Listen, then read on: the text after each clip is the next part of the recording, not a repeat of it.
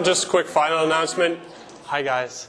Uh, one quick final announcement. Uh, on Saturday morning from 8 to 1 p.m., there is uh, work being done over at the Pennsburg Church. So if you guys want to go help out, um, there's some painting, and I think they're doing some stuff with flooring, things like that. So from 8 to 1 on Saturday, if you can uh, head on over, you, uh, they would love your help. That being said, we're going to continue our series here in Kingdom Come. And uh, I actually came across an article on ministry127.com called The Dece- Deceitfulness of Sin. I thought it tied in pretty well to what we're going to discuss tonight. So here's what the article says One of the largest freshwater turtles is the alligator snapping turtle. Anyone ever heard of an alligator snapping turtle? All right. So this is they are found primarily in the southeastern United States, and these massive turtles have been known to weigh close to 250 pounds. They are carnivorous, and while their diet, diet is primarily primarily fish, they have been known to eat almost anything else they can find in the water, even in a few cases, some small alligators. The alligator snapping turtle relies on, on a uniquely deceitful method of foraging for a fish. The turtle will lie completely still on the floor of a lake or river with its mouth wide open. At the end of the turtle's tongue is a small pink worm shaped appendage. And the turtle wiggles the end of its tongue so, that, so, it wrap, so it looks like a worm moving through the water. When a fish comes to eat the worm, the turtle's jaws rapidly close, trapping the fish so that it cannot escape. Similar to the snapping turtle's lure, temptation comes in the disguise of something desirable, but always carries destruction with it in the end. If we could see the end result rather than t- tempting the part, it would be far easier to resist. But Satan knows this, so he cleverly disguises what is deadly in disguise of something pleasurable. So over the last four weeks, we've been, we've been looking at the life of King David. We've been seeing how David has been very obedient and very trustworthy to the Lord. And some of you may be thinking, man, this David guy seems pretty perfect. Well, today we're going to blow that cover. And we're going to see how David chose sin instead of choosing God, how he chose sin. And because of his sin, he brought destruction to his family. But most importantly, we're going to see how God forgives David because of his repentance. And with that, if you would join me in, in a time of prayer.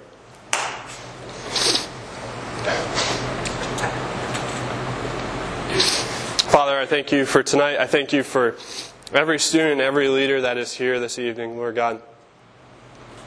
Father, I pray for your strength tonight, Lord God. I pray that it is your words and not, not my words that are being spoken here this evening, Lord God. And Father, I pray that our hearts and minds are open to this message. I pray that we see the truth of how bad sin can be. We see the truth of what it truly means to come to you in repentance. And we truly believe that you do forgive us, Lord God. Father, thank you for what's going to happen here today. In Jesus' name I pray. Amen.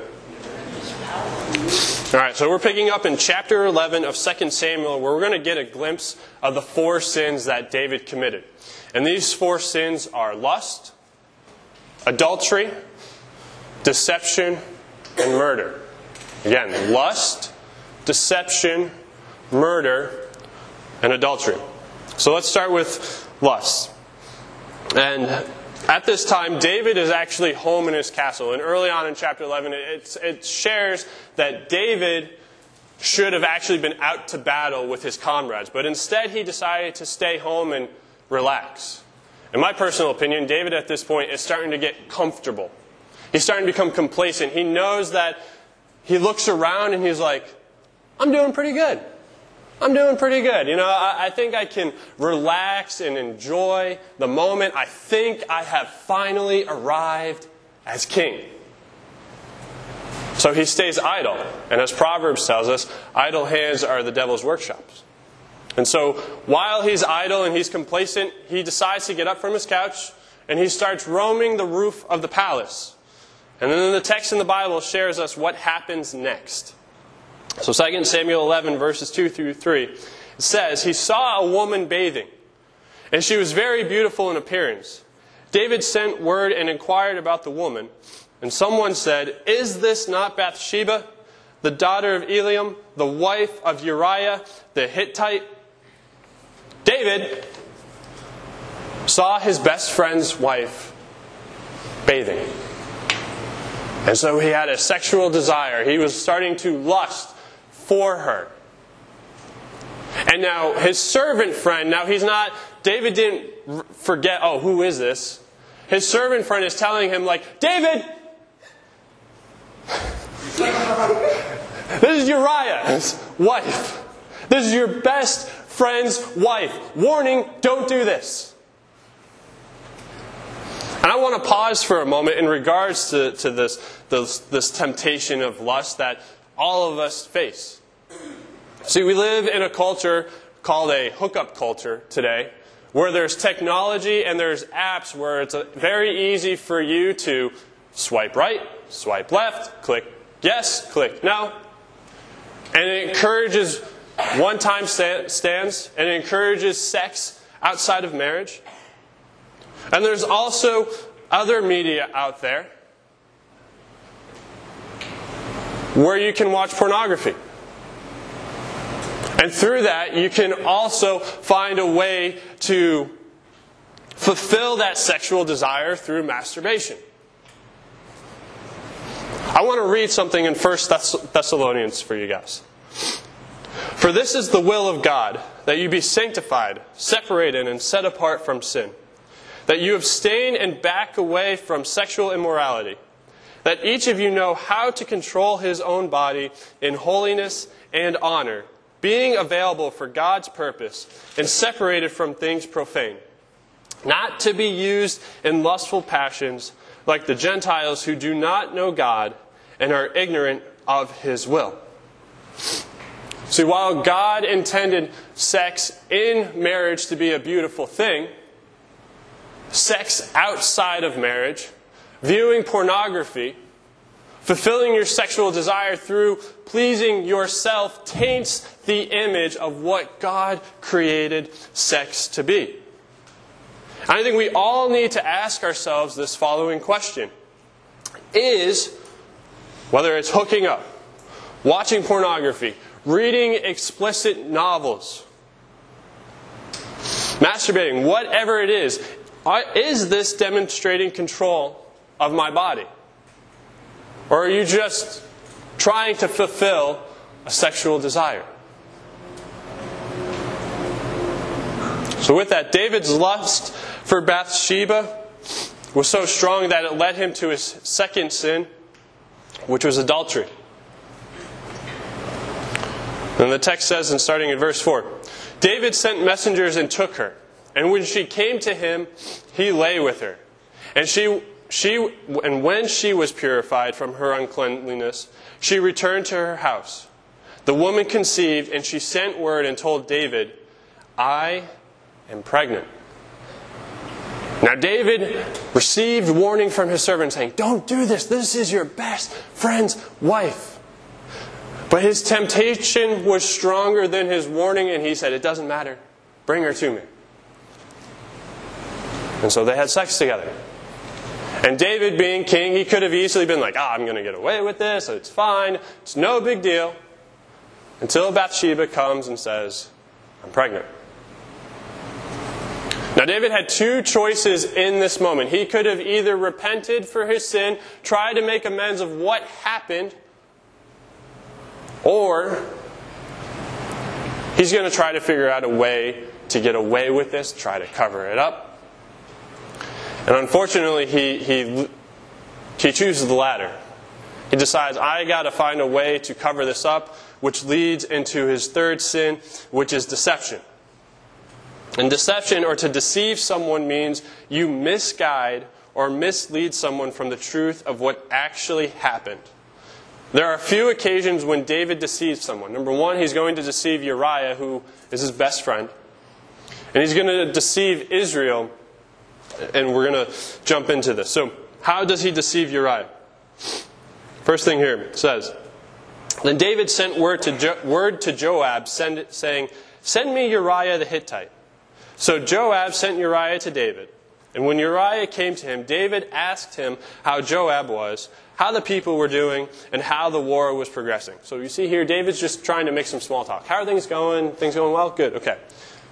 So then David said to Uriah, Go down to your house and wash your feet and spend time at home. And so Uriah left the king's palace, and a gift from the king was sent out after him. But Uriah slept at the entrance of the king's palace with all the servants of his Lord and did not go down to his house. And when they told David, Uriah did, Uriah did not go down to his house, David said to Uriah, Have you not just come from a long journey? Why did you not go to your house? Uriah said to David, The ark in Israel and Judah are staying in huts, temporary shelters, and my lord Joab and the servants of my lord are camping in the open field.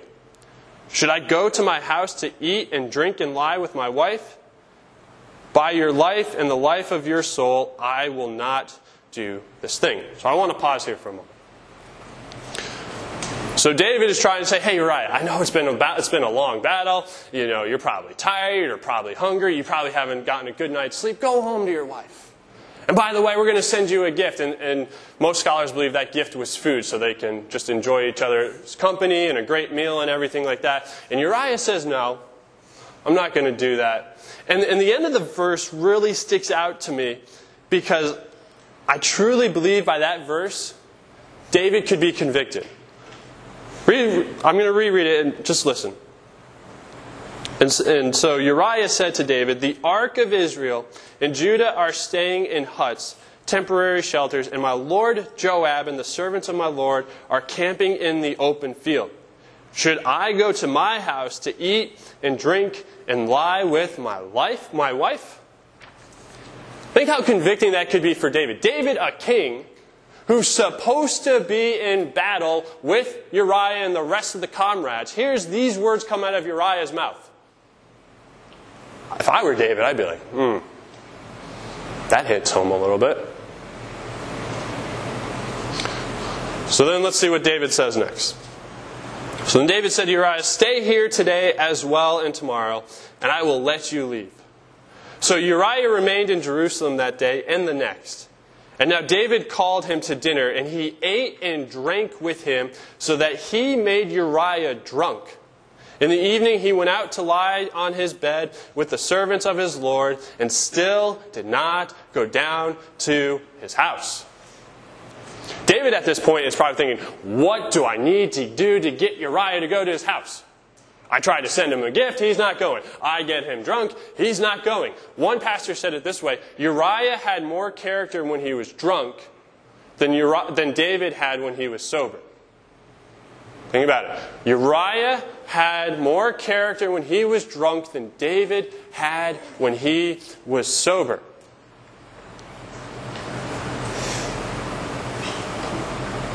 And so, since David couldn't get Uriah home, we see, the, we see another way he's going to deceive people, and we lead to his fourth sin of murder. And the scriptures say this In the morning, David wrote a letter to Joab and sent it with Uriah. He wrote in the letter, Put Uriah in the front line of the heaviest fighting and leave him so that he may be struck down and die. So it happened that as Joab was besieging the city, he assigned Uriah to the place where he knew the enemy's valiant men were positioned. And the men of the city came out and fought against Joab, and some of the people among the servants of David fell. Uriah the Hittite also died. So David sends a message with Uriah. And, and, here, here again is Uriah's character. Uriah could have easily opened that letter be like, oh, I wonder what D- D- King David's going to say to Joab. He could have easily opened that letter, but he decided not to. And so David plans a murder for Uriah. And the people of Israel are deceived. They believe this man died valiantly as a, as a soldier, but instead he was murdered by the king. And we see here that David's sin is just making him foolish. It's making him stupid. He decides over and over again to sin, to cover up his sin, instead of just repenting and saying, you know what? I'm sorry for what I did. I'm sorry. And, I, and, and, you know, try to figure out how to amend the situation. And so David has this cover up and he thinks he has everyone fooled. He thinks he has all the people fooled when in reality we know he doesn't have all the people fooled. Number one, Joab knows what he did. And I'm sure there's other commanders and comrades that are figuring out what's going on here. But let's hypothetically say, he, say that David did have everyone fooled. All humanity, anyways. There was one being he didn't fool, and that was God. And at the end of verse 27, we see how God responds to this. But the thing that David had done with Bathsheba was evil in the sight of the Lord. So, how does God respond to this wickedness? How does God respond to David's sin? He first sends a prophet named Nathan to confront him on it. And Nathan starts off by sharing a parable with David about a king who killed a poor man's lamb. I encourage you all to, to read chapter 11 and 12 of 2 Samuel to really understand uh, what happens in that parable and throughout those chapters. Anyways, it gets to a point after saying it. David gets so angry, gets so enraged, and says, I don't know who that man is, but I want him here and I want him dead for what he has done. And then the prophet responds this way You are the man, David. You are the man. Thus says the Lord, the God of Israel I anointed you as king over Israel, and I spared you from the hand of Saul. I also gave you your master's house and put your master's wives into your care and under your protection. And I gave you the house, the royal dynasty of Israel and of Judah. And if it had been too little, I would have given you more. Why have you despised the word of the Lord by doing evil in his sight? You have struck down Uriah the Hittite with the sword and have taken his wife to be your wife. You have killed him with the sword of the Ammonites. David, at this point, has been caught red handed. And now, David, because of his sinful action, because God is a just God, a sovereign God who knows of perfect justice, says, David, there is a punishment that needs to happen. And so, through the prophet, it says, Now therefore, the sword shall never depart from your house because you have despised me and have taken his wife of Uriah the Hittite to be your wife. Thus says the Lord Behold, I will stir up evil against you from your own household, and I will take your wives before your eyes and give them to your companion, and he will lie with your wives in broad daylight. Indeed, you did it, did it secretly, but I will do this thing before all Israel and in broad daylight. David's wickedness, David's sin didn't just affect him in that immediate moment. It affected his family moving forward. I encourage you to read the, rest of the chapters. All of this comes true. Everything that the prophet Nathan says, all comes true. And now David is faced again. What am I going to do? Am I going to justify my sin? Am I going to justify my sin before a prophet, before God, and say, I had the right because I was king? No, instead, he decides to repent. And he says in verse 13, I have sinned against the Lord. But there's more to that repentance. In Psalm 51, starting at verse 4, we get a more in depth look of what that repentance from David looks like. And it says, Against you, you only have I sinned and done that which is evil in your sight, so that you are justified when you speak your sentence, and faultless in your judgment. I was brought forth in a state of wickedness. In sin, my mother conceived me, and from my beginning, I too was sinful. Behold, you, you desire truth in the innermost being, and in the hidden part of my heart you will make me know wisdom. Purify me with hyssop, and I will be clean. Wash me, and I will be whiter than snow. Make me hear joy and gladness and be satisfied. Let the bones which you have broken rejoice. Hide your face from my sins and blot out all my iniquities. Create in me a clean heart, O God, and renew a right and steadfast spirit within me. I don't know about you, but I, I read that, I read a repentance, and I think I get convicted. I get convicted by David's repentance. You know why? Because I think about every time I repented to God about my sins and how shallow and pathetic they are. I think about all the times I would go back to God and say, God, please forgive me. Amen. How pathetic to go to a holy God, a God who created everything, a God who created you, a God we're called to obey. And we think we can just come to his throne like it's no big deal that we sin. Shame on me.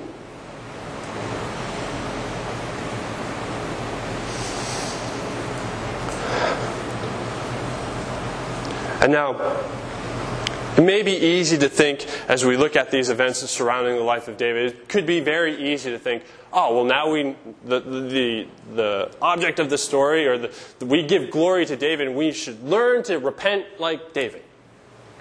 Well, there's some truth to that. The bigger truth is that we must give glory to God. Why? Because He forgave. And that's what we see here. Nathan said to David, The Lord has allowed your sins to pass without further punishment. You shall not die. See, David easily, because the Levitical law, because he committed murder, he committed adultery, he should have been put to death. But we get a glimpse of God's mercy. We get a glimpse of His grace, and where God spares his life. And we get a glimpse of the gospel message here as well. Every single one of us are born sinners. No one in here is perfect. And I'm sorry if someone told you, ah, you're perfect in every way. I'm sorry. You're not. I'm not. We've all sinned and we fall short of the glory of God and we all deserve death as punishment. But because of God's grace, through what He did through His Son Jesus Christ, we are saved from eternal punishment. And this is how He does it. John 3 16 and 17, because I feel like everyone knows John 3 16, but they forget 17. And it says, For God loved the world in this way he gave his one and only Son so that everyone who believes in him will not perish, but have eternal life. For God did not send his Son into the world that he might condemn the world, but that the world might be saved through him. And some of you may be thinking right now, oh, now I know what Mike's going to say. We're all saved because Christ lived a perfect life, he died for my sins, and he rose again on the third day which is true. But let's not be so shallow about it. Let's not be so, oh yeah, well, I know what's going to happen here. Yeah, I know I'm saved. I know I'm saved by the cross. Do you really? Do you really understand what Christ did for you? He bore all of our sins. Past, present, and future. I understand the physical aspect may have been tough, but we have to recognize He bore the spiritual aspect of our sins. And then the next thing, he took on God's wrath that we all deserve. We should never get to the point, oh, yeah, I know the gospel message. Oh, yeah, I've heard this three, four, five million times. Yeah, I know this. No. Ladies and gentlemen, I don't care if you've heard it a million times.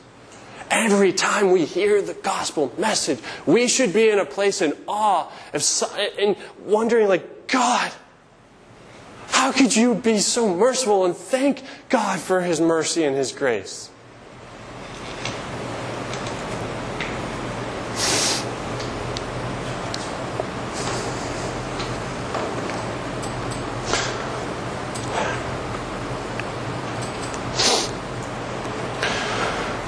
So tonight, we're actually um, to remember what Christ did for us. We're going to take, partake in the Lord's Supper, or as people call it, communion. And maybe some of you have partaken in this for the, have partaken in this before. Maybe this is your first time partaking in it. You may have questions about it. You may not understand what really goes on. And I want to I want to read something in 1 Corinthians 11 from the Apostle Paul to, to help you understand a little bit more about the Lord's Supper and the Lord's communion. For I received from the Lord Himself, this is Paul speaking. For I received from the Lord, Lord Himself that instruction which I passed on to you, that the Lord Jesus, on the night in which He was betrayed, took bread, and He had given thanks. He broke it and said, This, rep, this is my body, which is offered as a sacrifice for you. Do this in an affectionate remembrance of me. In the same way, after supper, he took the cup, saying, This, is, this cup is the new covenant, ratified and established in my blood. Do this as often as you drink it in affection, in affectionate remembrance of me. For every time you eat this bread and drink this cup, you are symbolically proclaiming the fact of the Lord's death until he comes again. So then, whoever eats the bread or drinks the cup of the Lord in a way that is unworthy of him will be guilty of profaning and sinning against the body and the blood of the Lord. But a person must prayerfully, a person must prayerfully examine himself and his relationship to Christ. And only when he has done so should he eat of the bread and drink of the cup. For anyone who eats and drinks without solemn reverence and heartfelt gratitude for the sacrifice of Christ eats and drinks a judgment on himself if he does not recognize the body of Christ. That careless and unworthy participation is the reason why many among you are weak and sick, and a number sleep in death. So, what we're about to do tonight is not just some ritual. It's not just some, oh yeah, we remember this. Yeah, we remember this. No, no, no, no. Let's, let's think back to the first century church who always would give thanks to the Lord by doing this and remembering what He did. When we take communion, we should be in awe in the presence of what we're doing. We should remember the love that Christ has given to us, and we should be looking around as fellow believers in Christ and knowing we're in this together. We're fighting for the kingdom of God. Now, we may not fight, be facing persecution in America like they did. But think about this for a moment. In the first century church, when they would look around and they would have communion, one person would have a scar on his face. Another one may have lashes on his back. One person may lose their eye because they got stoned. Whatever the cause, they were being persecuted for Christ. And they still did in remembrance. And then some of them, with tearful eyes, when they would do this, would look around and think how many of their brothers and sisters died because of Christ, for, for Christ's kingdom. We're going to go into a time of communion, and we're going to go into a time of prayer and worship. But here's the thing when it comes to communion We're, I'm not going to have someone come up and pass it around to everyone. Scriptures tell us we need to examine our hearts. We need to examine why we're doing what we're doing. We also need to examine if there's any forgiveness, if there's any repentance that needs to be made before we take communion. We need to go to God. We need to go to our fellow brothers and sisters and say, I need to confess something. And I need to pray about it. I need to come to the Lord. We need to prayerfully examine what we're about to partake in. So I encourage you all, if, if you want to get into smaller groups, I'm going to be up here. We have some leaders around. When you take some time, we're going to prayerfully examine, and we'll come back after those who have chosen to partake in it. We will take communion. And I want to share because I don't want to be, I don't want to just be a, a sayer of the word. I want to be a doer. I want to preach what I'm saying. So let me confess to you guys some of my sins that I've had to overcome. Just a couple days ago, I deleted my Facebook account. And I deleted all my social media accounts from Instagram, Twitter, Snapchat, everything. And you know why? I recognized I was using it as an idol. I recognized that that would be the first things I would always check. And I, I know that because over the last couple days, anytime I'm, quote, bored, I want to go right to it. I'm like, nope, I can't. To me, that shows I had an addiction problem for number one. The other way I was idolizing it is because I was idolizing myself. I would look online and see how things are going here with photos and posts and how people are commenting, oh man, you're doing an awesome job. And I would go back and say, yeah, look at what I'm doing. Look at what my leaders are doing. We're great. And I never give God the glory for what's happening here. And the second thing I want to repent of, and, and God's been showing me through scriptures and some different readings. I, am while we love to have fun, we have group activities and free play and everything like that. But in this setting, in this time, I'm never want to be in a position where I'm trying to entertain you just to get you guys to listen to the gospel message. We should, when we read the scriptures, when I'm teaching the word to you, teaching the word to myself, I should never try to entertain it to get your guys' attention. Us reading the words from the scriptures should be enough. That should be powerful enough to say, look what God is saying. Look what God is doing. And so I apologize and I confess my sins if at any point I've been up here to try to entertain you. To act in ways that if only I do say it this way, or if I only say it that way, that I can get them to listen to the gospel message. Yeah, it's not about me. It's about what God's doing.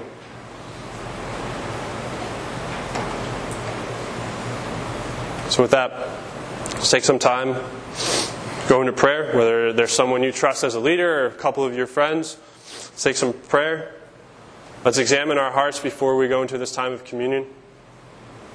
End there with worship.